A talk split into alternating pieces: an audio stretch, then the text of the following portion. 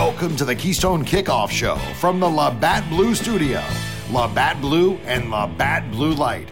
Bleed blue and white, drink blue and light. And don't forget to try the new Labatt Blue Light Seltzer Variety Pack, available at retailers throughout Pennsylvania. And welcome into the Keystone Kickoff Show. I'm Jim Galante along with Dustin Hockensmith. Dustin, we're a week into February, and it's the same story. We're talking recruiting, aren't we? Well, I mean, as long as the momentum carries, then then we're here, and uh, it's an interesting thing with recruiting where momentum does come in spurts, and oftentimes you do see similar positions end up getting grouped together because spots are filling up and guys are trying to claim the spots that are left, and that's what we've seen uh, recently, both in the 2022 or in tw- the 22 class on National Signing Day, and then in 23 and 24 as well. You know, um, James Franklin, since they started having the early signing period, he likes to be very efficient, get all his work done by December, and there's not a lot of news with the February deadline. So there wasn't a lot, but there was a couple nuggets, a couple things uh, to wrap up. Let's start there. Let's start with Tyrese Mills. He's the safety out of Lackawanna Junior College. Stop me if you've heard that story before. Safety from that uh, JUCO, and he's been committed to Penn State for a while. Apparently, there was just some things going on with academics that had to be cleared up. So, wasn't a surprise, but it was good news. Uh, Tyrese Mill is officially a Nittany Lion. Yeah, to get to the finish line with him, I think we learned that, what was it, in the 2018 class with Shaquan Anderson Butts, who was Micah Parsons' teammate at Harrisburg, that when you have some things to, to wrap up before you can sign your paperwork, you you just kind of can't take it for granted. You know, the kid the kid has to take care of business, whatever needs to be formalized or classes need to be passed or whatever boxes you need to check. Um, you, you have to watch it to the to all the way to the finish. And Tyrese Mills uh, put in the work. He got that done. He wasn't able to to sign in uh, December. The only one of the class who was not able to sign in December. Uh, so now he signs on the dotted line. And I think just it's funny that you know, with that recent history with ja- Jaquan Brisker and with Jair Brown coming um, from Lackawanna, you just kind of assume that Tyrese Mills is going to be a really, really good player, don't you? You do. I've already just accepted that's that's the way this works, and it's probably not fair to the kid, but that's the expectation level. And as I always say, kudos goes out to whoever's the safeties coach at Lackawanna because he just keeps churning these guys out. And it was interesting listening to James Franklin talk about him, and he got me all the more excited in talking about Mills. Yeah, I, th- I, think his his player comparison, you know, when you throw out Marcus Allen and the impact that he had at Penn State um, during his time there, uh, you, you, get a, you get a little excited because I don't think James Franklin throws out that comparison, you know, willy nilly. Uh, now, I think I, I, would take it more as a playing style and not saying he's going to repeat what Marcus Allen did when it comes to accomplishment. But still, I think that's a, a little bit of a change from the past couple recruiting classes where you're getting a guy who's going to be able to play downhill and play in the box um, and be able to play in run support like Marcus Allen did. And uh, I, th- I think that's a good mix to this competition. Somebody who wants to play physical and somebody who wants to play and run support, that's their natural inclination. Um, sometimes you get a guy who's a dynamic athlete, and their move to safety requires them to be more physical than they're used to if they come from cornerback or or something like that.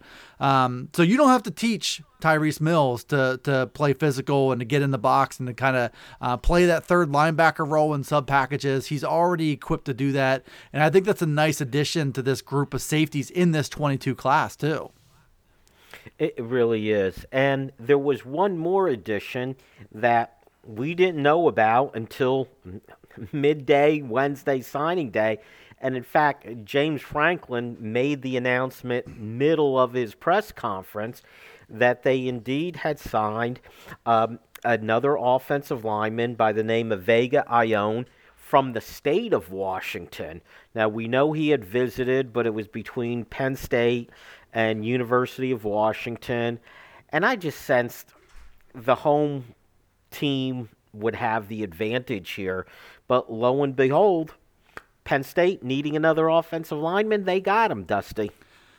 They, they pull through, and I actually had to practice this name. I think it, um, uh, I had my colleague Daniel Gallen who cited Ryan Snyder from Blue White Illustrated on the pronunciation of the name, which is Vega Ioane. Ioane. So when you look at it, it, it is kind of phonetically if you if you you know just pronounce all the letters there. But um, 6'4", 320, interior offensive lineman. Um, I think you know what you've seen from Penn State and the way that they've recruited in 2023, which now four out of the eight commits in that class are offensive linemen. The only one in 2024 is an offensive lineman. The most recent run um, has been at the offensive line position, which we'll touch a little bit more on that in a moment.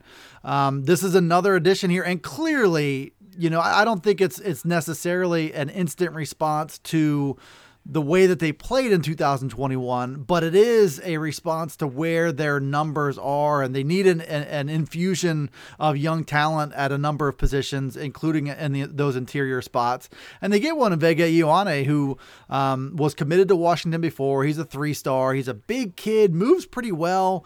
Um, Penn State is always looking for guys who play right up to the whistle without playing dirty, and he looks like he's got that inclination to him. Also. Um, you know, I, am curious to hear what what our good guy, what our guy uh, Ross Tucker has to say about his game. But he looks like an interior guy all the way. Um, you know, one thing that stood out to me, just my amateur opinion, is that you know uh, you need a temperament playing along the offensive line. Obviously, in the run game to plow forward and be physical and finish what he's got. He just looks like he's got a little bit of calmness about him when he is in pass protection. Like he's not rushing through the motions. He's not going through his technique too quick. He's not diving at opposing pass rushers. And I think that's a good thing to have is to kind of, you know, you have to let the action come to you a little bit while still keeping them at arm's length. And it looks like he's got a, a base to build off of there. So certainly a lot to, to still work on, you know, over the next few years with Phil Trautwein, but it's a pretty solid addition at the tail end of this class and just another offensive lineman that clearly the program needs right now. And you alluded to just numbers on a, a roster at the collegiate level.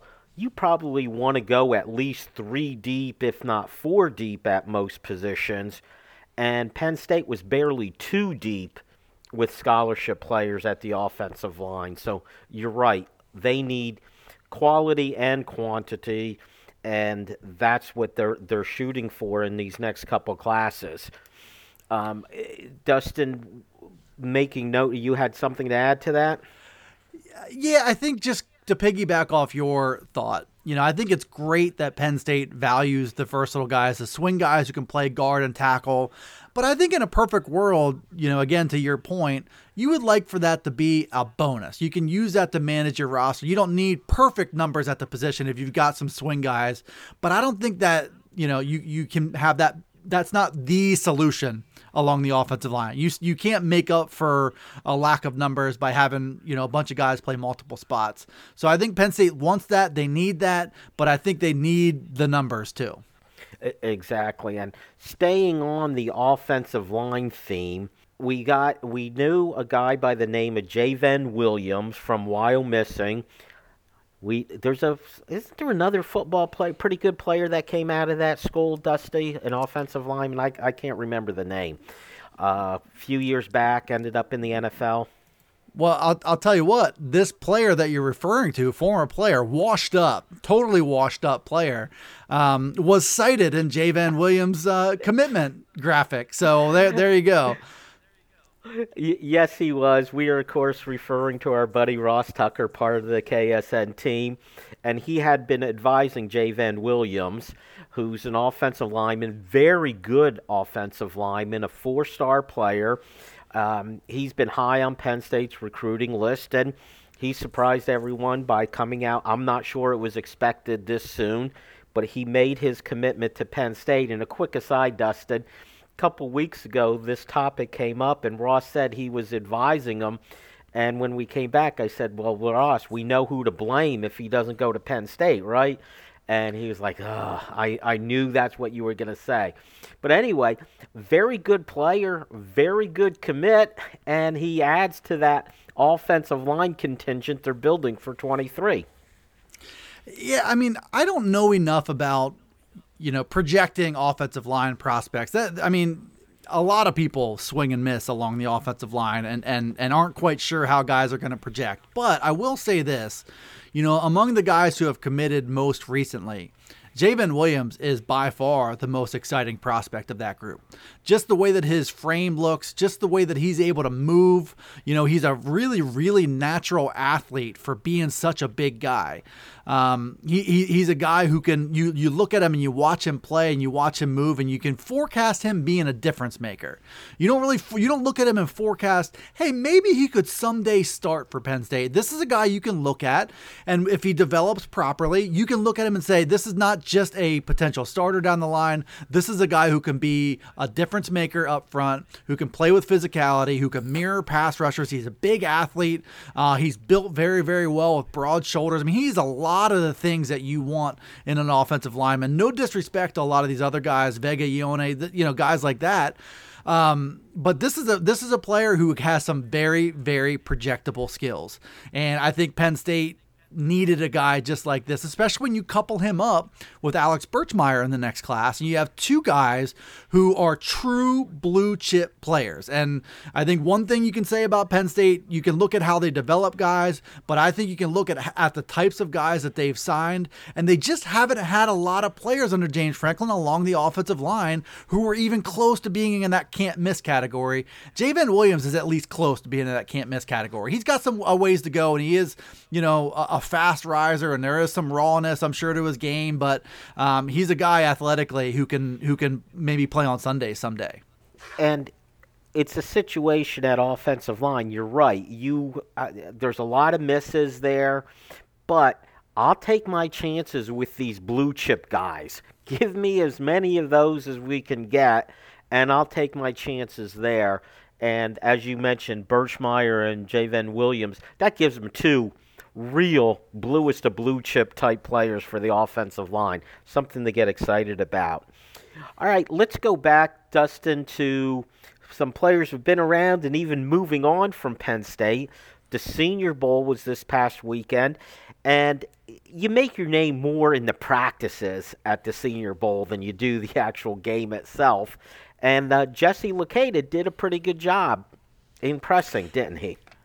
And I think I think pro personnel people are going to love the physical chip on his shoulder, the way that he plays aggressively. I think his size stacks up, and I know for me, as we as we're kind of reflecting on his career, I spent a lot of Jesse Luketa's four years at Penn State uh, focused on what he's not able to do. And I think a lot of people probably fall into that category. Now you're starting to see more and more what he is capable of doing. He found a more natural home. I think he belongs up front along the defensive line where his aggression and his speed and quickness all translate a little bit better. I think he's got a chance to be a very, very good pro. And this was a, a great first statement that he made uh, down at the Senior Bowl. Probably made himself a few dollars down there, which is which is great. You got to be happy for him.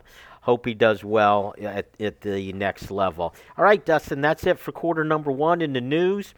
Next segment, we're going to take a little bit different look at the class of 22. You want to stay tuned for that. This is where the temperatures are unkind. This is where water freezes in the blink of an eye. This is where the wind bites harder than a mid ice cross check. This is where the beer is always on ice. This is Labatt Hockey, played the way Mother Nature intended. Labatt Blue is proud to support pond hockey and all the hardy souls that like to play it cool. This is Labatt Hockey. Beer, Labatt USA, Buffalo, New York.